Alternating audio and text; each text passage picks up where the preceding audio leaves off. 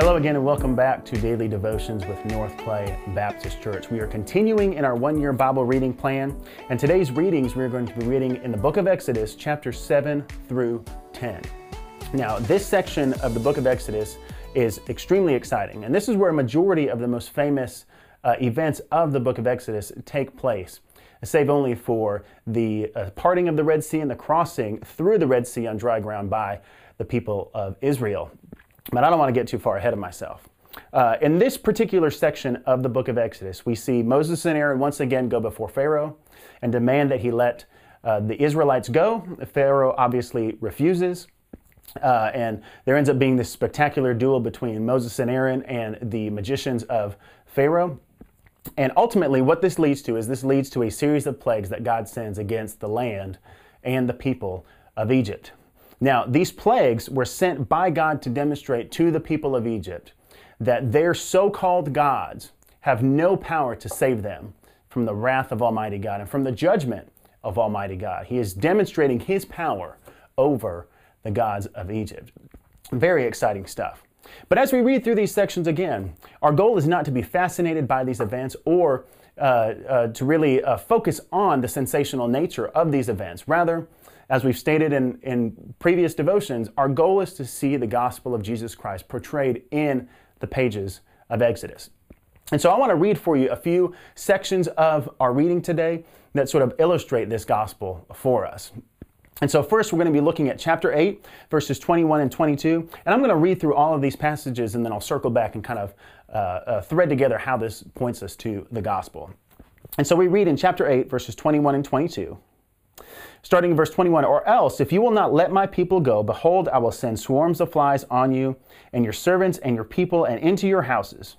And the houses of the Egyptians shall be filled with swarms of flies, and also the ground on which they stand. But on that day I will set apart the land of Goshen where my people dwell, so that no swarms of flies shall be there, that you may know that I am the Lord in the midst of the earth. And continuing to chapter 9, verses 3 and 4 Behold, the hand of God will fall with a very severe plague upon your livestock that are in the field the horses, the donkeys, the camels, the herds, and the flocks.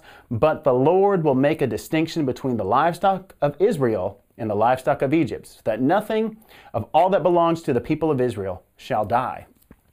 Continuing further, in chapter 9, verses 25 and 26, we see the hail struck down everything that was in the field in the land of Egypt, both man and beast. And the hail struck down every plant of the field and broke every tree of the field. Only in the land of Goshen, where the people of Israel were, was there no hail.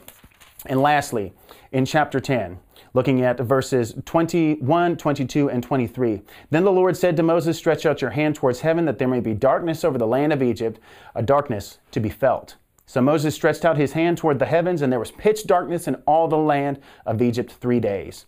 They did not see one another, nor did anyone rise from his place for three days, but all the people of Israel had light where they lived.